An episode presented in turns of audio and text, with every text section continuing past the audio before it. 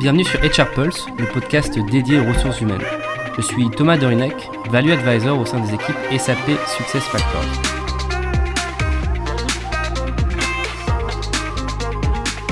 Dans le cadre de notre deuxième saison, nous prenons un focus sur les retours d'expérience des cadres dirigeants. Et aujourd'hui, j'ai le plaisir d'accueillir Bruno Franquiel, DRH du groupe GIFAR. Bruno, bonjour. Bonjour Thomas. Alors Bruno, peut-être pour vous présenter en, quelques mots, quel est votre parcours?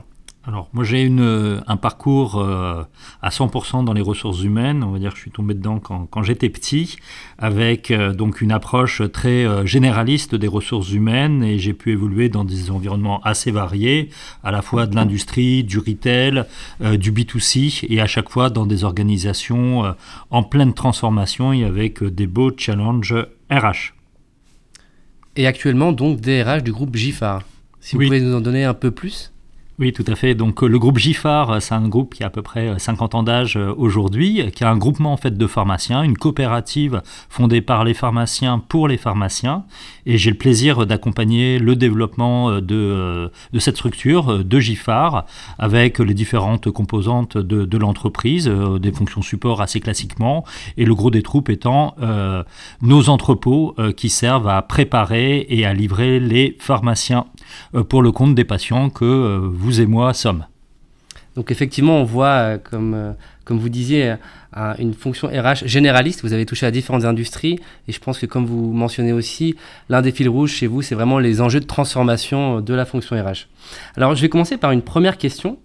Quels sont vos meilleurs souvenirs en tant que DRH alors, spontanément, le, souvenir qui me vient, c'est pas forcément un souvenir euh, qui a trait aux ressources humaines à proprement parler, mais en fait, j'ai démarré ma carrière chez Philips en usine, euh, dans une usine de fabrication de téléviseurs, et à l'époque, Philips lançait euh, tout un programme de qualité totale appelé Philips Quality Quality Total et euh, qui avait pour vocation de, former euh, les salariés, l'ensemble des salariés de l'usine, à des méthodes de résolution de problèmes afin de ben, traiter les problématiques du quotidien euh, des collaborateurs, mais également d'améliorer la qualité, le service au client et la productivité. J'ai eu la chance de faire partie euh, des animateurs euh, d'un groupe de résolution de problèmes, d'un groupe de travail composé d'ouvriers. Et ce qui se passait chez, chez Philips, c'est qu'il y avait des concours internes qui étaient lancés, donc des concours internes au sein même de l'usine, ensuite au sein de la filiale, au sein du pays, au sein du monde dans sa, dans sa totalité. Et les meilleures équipes eh bien, concouraient et présentaient ensuite, pour les meilleures d'entre elles, leurs résultats au COMEX euh, du, mondial. Et j'ai eu la chance justement euh, d'accompagner une équipe d'ouvrières euh, qui a été sélectionnée de par bah, leur mérite et, leurs travaux à présenter les, résultats au siège à Eindhoven. Et, c'était vraiment un beau moment pour moi d'être avec ces personnes qui n'avaient jamais pris l'avion à l'époque, hein, voilà, pour se rendre au, au, siège et présenter leurs résultats devant les principaux dirigeants de cette entreprise. Donc voilà, une belle démarche, un beau résultat et une belle aventure humaine. Très bien, on voit justement euh, à quel point l'impact du collaborateur peut avoir euh, cet effet jusqu'au COMEX, euh, comme vous le mentionnez avec ce bel exemple. Maintenant, peut-être une question à l'inverse. Quels ont été les moments les plus difficiles dans votre carrière de DRH alors le, moment le plus difficile qui me revient, c'est malheureusement euh, la mise en place et l'accompagnement de plans sociaux. Euh, j'ai évolué notamment dans, dans une entreprise euh, qui rencontrait d'énormes difficultés économiques, difficultés économiques liées à la fois avec des orientations stratégiques qui auraient peut-être pu être différentes, mais surtout liées à un effondrement du marché sur lequel évoluait cette, cette, cette entreprise. Et à partir de là, il a fallu mettre en place des différents plans sociaux. Donc j'ai dû travailler sur trois plans sociaux successifs euh, qui avaient pour euh, vocation d'essayer de sauver ce qu'il était possible de sauver dans l'entreprise. Et par rapport à ça, je dirais, il n'y a pas plus difficile, dans le sens où euh, me séparer de collaborateurs qui ne donnent pas satisfaction, qui ne sont pas performants, malgré toute l'aide qu'on peut leur apporter, le soutien qui va bien, etc. Je vais pas dire que j'ai pas trop d'état d'âme par rapport à ça, mais ça me pose moins de problèmes de devoir euh, que de devoir me séparer de collaborateurs qui globalement bah, n'y sont pour rien. Hein. Il y a un, marché qui s'effondre, il y a un retournement de situation et ça s'impose à eux. dans le même temps, malgré toutes ces difficultés humaines et techniques, hein, parce que c'est quand même assez, assez copieux, ce, qui, ce qui m'a marqué aussi par rapport à ces expériences très très touchante, très prenante, euh, c'est que ça a donné du sens aussi à la fonction ressources humaines. Je me souviens que c'était euh, précisément le message que je passais à, mes équipes parce que euh, je pense que par rapport au sens et ce à quoi on sert au niveau des ressources humaines, c'est précisément dans ces moments-là qu'on doit être au top pour accompagner au mieux les collaborateurs qui, entre guillemets, n'y sont pour rien. On voit des expériences diverses et où justement le, rôle RH euh, prend tout son sens dans ces différentes euh, expériences. Euh, on voit aujourd'hui beaucoup d'évolutions dans le marché des ressources humaines. pour vous, avec votre expérience, comment avez-vous vu évoluer justement ce rôle de DRH ces dernières années? Alors, c'est clair que le rôle du DRH euh, a évolué ces dernières années. Euh, je pense que le Covid a amplifié un petit peu tout ça. Il y a une évolution de la société et du rapport au travail qui impacte complètement euh, le rôle du DRH. Il fut un temps, je pense pas si lointain, où c'était les entreprises, avec l'équipe RH entre autres, qui impulsaient un petit peu des dynamiques de transfo, d'organisation du travail ou ce genre de choses. Aujourd'hui, c'est complètement l'inverse. Euh, il y a le Covid qui est passé par là, le rapport au travail a complètement changé, euh, le chômage actuellement en France est, en baisse, on a des problématiques de pénurie de main-d'œuvre, il y a des nouvelles aspirations de la part euh, des candidats et ou des collaborateurs. Et par rapport à ça, ben, le DRH, il se doit d'évoluer, il se doit de s'adapter et euh, c'est assez challengeant, c'est assez intéressant. Ça peut être assez déstabilisant par rapport à certains repères, par rapport à certaines façons de travailler que nous avions. Euh, mais il y a, vraiment une nouvelle approche euh, qu'on se doit d'avoir aujourd'hui. Faute de quoi, on sera très rapidement hors sujet. Et donc, on, une question qui est un peu en lien avec la précédente, mais ces grands défis de demain de, du DRH, vous avez mentionné pour vous peut-être les top 3, et comment un DRH doit-il s'y préparer? Alors, sur les grands défis que je vois euh, là actuellement, et je pense qu'on est tous confrontés à ça actuellement, donc on parle beaucoup de guerre des talents, euh, alors sans même parler de talents, c'est qu'il y a une, il y a une sorte de pénurie de, main-d'œuvre, une difficulté à recruter, d'attirer, de fidéliser. Et puis derrière ça aussi, la question qui porte sur l'engagement des collaborateurs. Euh, comme je le disais tout à l'heure, le rapport au travail a complètement été modifié. Euh, il fut un temps où l'importance du travail était très très importante pour, pour les actifs. Là aujourd'hui, ça reste important, mais c'est loin d'être très important. Il y a d'autres d'autres approches, d'autres attentes qui, euh, qui ont vu le jour, et c'est très bien comme ça. Et on, on, sait que la part du loisir, toutes les thématiques liées à l'équilibre, euh, vie pro, vie privée, euh, donc sont prépondérantes aujourd'hui.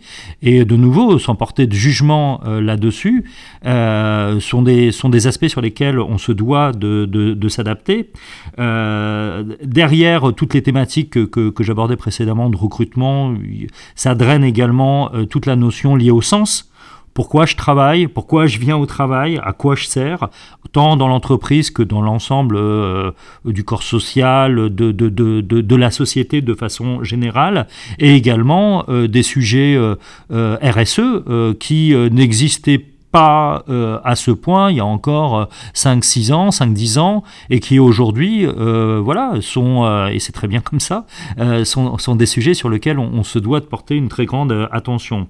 Euh, dans les autres aspects également, les thématiques liées au bien-être au travail euh, sont également de plus en plus euh, importantes. Et ça aussi, il y a, il y a, il y a 10 ans, on n'en parlait pas. Le, le, terme même de QVT, qualité de vie au travail, bien-être au travail, ça commence à avoir le jour.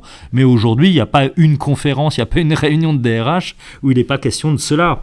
Et en arrière-plan également, et ça, euh, le Covid a été un catalyseur phénoménal, il y a tout ce qui est lié à l'hybridation euh, euh, du travail, la notion de présentiel, de distanciel, d'organisation du travail derrière, d'impact de management. Et moi, je le vois notamment au niveau de mon entreprise, parce que donc on a mis en place le télétravail, mais certaines parties de mon entreprise, de l'organisation, ne sont pas éligibles au télétravail. Je pense notamment aux gens qui qui travaillent dans les entrepôts, hein, euh, qui préparent euh, les commandes. Et donc, par rapport à ça, euh, comment comment on gère l'équité et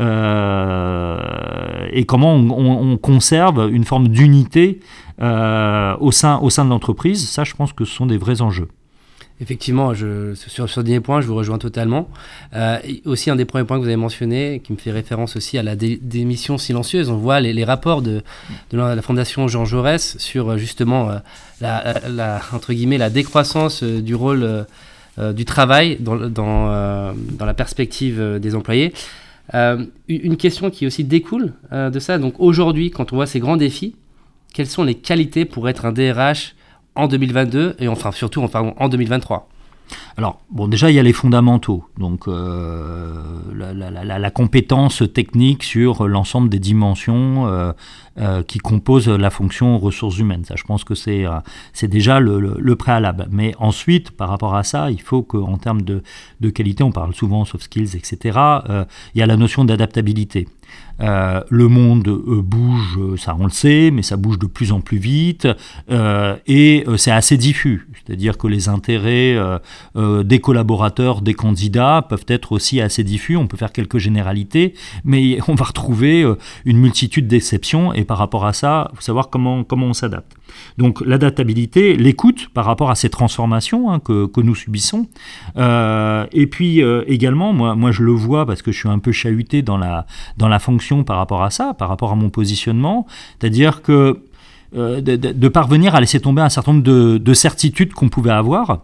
Euh, donc être prêt à faire face à des incertitudes tout en ne se perdant pas par rapport à des convictions que nous pouvons avoir, des convictions et des valeurs.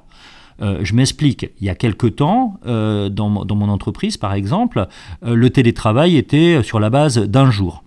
Bon nombre de candidats euh, sur des postes euh, m'ont laissé entendre que bah, un jour c'était trop peu et que s'il n'y avait pas deux ou trois, ils ne viendraient pas dans l'entreprise. Bon, à partir de là, que faire?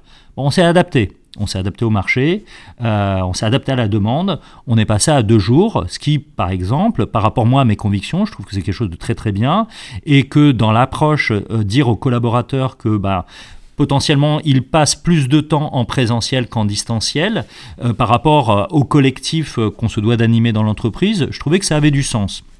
Là où en fait j'en arrive à du questionnement par rapport à une forme de certitude, d'incertitude et par rapport à des convictions, c'est si demain le marché est à 3 ou à 4 jours, bah, qu'est-ce que je fais? Je m'adapte, je m'adapte pas, jusqu'à quel point je vais peut-être mettre à mal, mettre un coup de canif dans euh, ce que je pense être bien ou moins bien euh, pour l'entreprise, pour l'organisation. Donc jusqu'à quel point on va, on, a à s'adapter, on a à s'ajuster, euh, jusqu'à quel point le marché doit nous dicter nos comportements. Euh, je pense que par rapport à ça, bah, il y a un certain nombre de limites qui sont liées à nos valeurs et aussi à faire en sorte de ne pas trop trop déréguler quand même le marché. Et par rapport à ça, euh, nous DRH, avec les directions générales, je pense qu'on a une sérieuse responsabilité pour avoir quand même un cadre euh, dans lequel pouvoir fonctionner. C'est très intéressant. On voit aussi qu'aujourd'hui, comme vous mentionnez, le télétravail, là, les conditions de télétravail et d'hybridation sont véritablement des levées d'attractivité pour, euh, pour les candidats. Et, euh, on le voit, c'est, je pense, le top 3 des questions des candidats dans la plupart euh, des entretiens. Alors, je ne sais pas si c'est un levier d'attractivité, parce qu'en fait, comme c'est devenu la norme, c'est l'inverse. C'est-à-dire, si vous ne l'avez pas, bah, de toute façon, ils ne viennent pas. Oui, mais on c'est pas parce que vous l'avez qu'ils vont venir. Mais on voit des entreprises où ils ont justement des, des, une flexibilité par rapport mm. à, au télétravail qui peut devenir un, aussi un cadre, enfin un levier d'attractivité. Mais l'attractivité sur cette thématique-ci, elle l'était il y a quelque temps. Aujourd'hui, dans la mesure où c'est devenu la norme, c'est euh, limite un prérequis. Donc euh, je pense qu'il faut travailler aussi d'autres choses. Tout à fait. Dernière question, euh, Bruno. Euh, si vous deviez choisir un, personnage ou une personnalité célèbre, célèbre pour votre succession, bah, pour qui choisiriez-vous et pourquoi?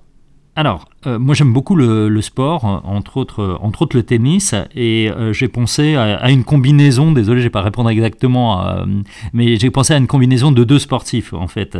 les deux sportifs sont deux tennisman, c'est Arthur H et, Yannick Noah. Alors je sais pas si vous connaissez. bon, Arthur H, un petit peu plus ancien, il est dans les années 40, c'est un grand joueur de tennis des années, des années 70, particularité américain, ok, mais surtout noir et pauvre, et qui a percer dans le monde du tennis qui à l'époque était majoritairement blanc et, et riche. Euh, et ce gars-là, à force de, à la fois naturellement du talent, mais sans doute de travail aussi, euh, eh ben, il a pu percer. Ça a été le premier euh, noir à gagner un tournoi du Grand Chelem et à faire partie de l'équipe US de Coupe Davis.